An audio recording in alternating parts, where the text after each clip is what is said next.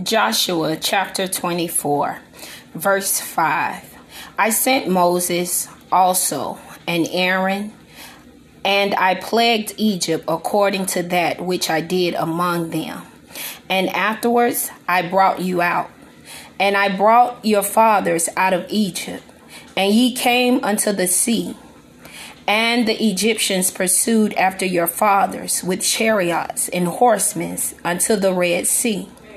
And when they cried unto the Lord, he put darkness between you and the Egyptians, and brought the sea upon them, and covered them. And your eyes have seen what I have done in Egypt, and yet ye dwelt in the wilderness a long season.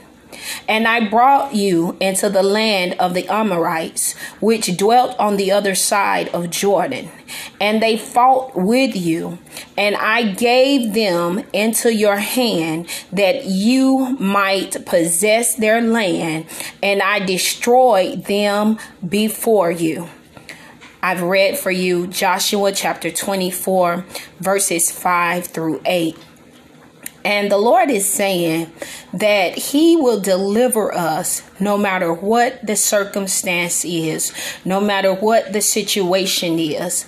God is able to deliver us from whatever we are facing. There is nothing too hard for God. He's delivered our mothers and fathers, He's delivered our sisters and brothers. God has delivered our relatives, our friends. God has even made a way for our enemies. Hallelujah that he dealt with them. He dealt with those enemies that tried to destroy us. And he's letting us know today through his word, just like he dealt with those Egyptians, he'll deal with any situation that you are facing.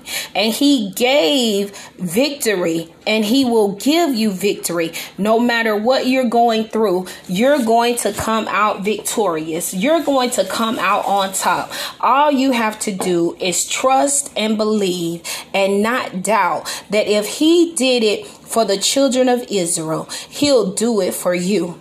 You are God's chosen people. You are a royal priesthood. You are a holy nation.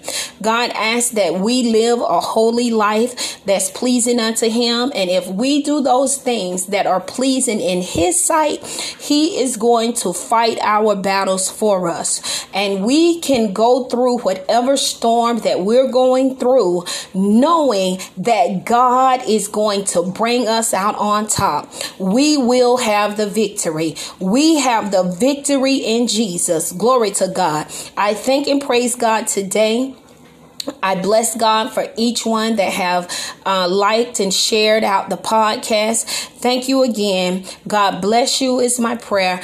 In Jesus' holy name, I pray. Thank God. Amen.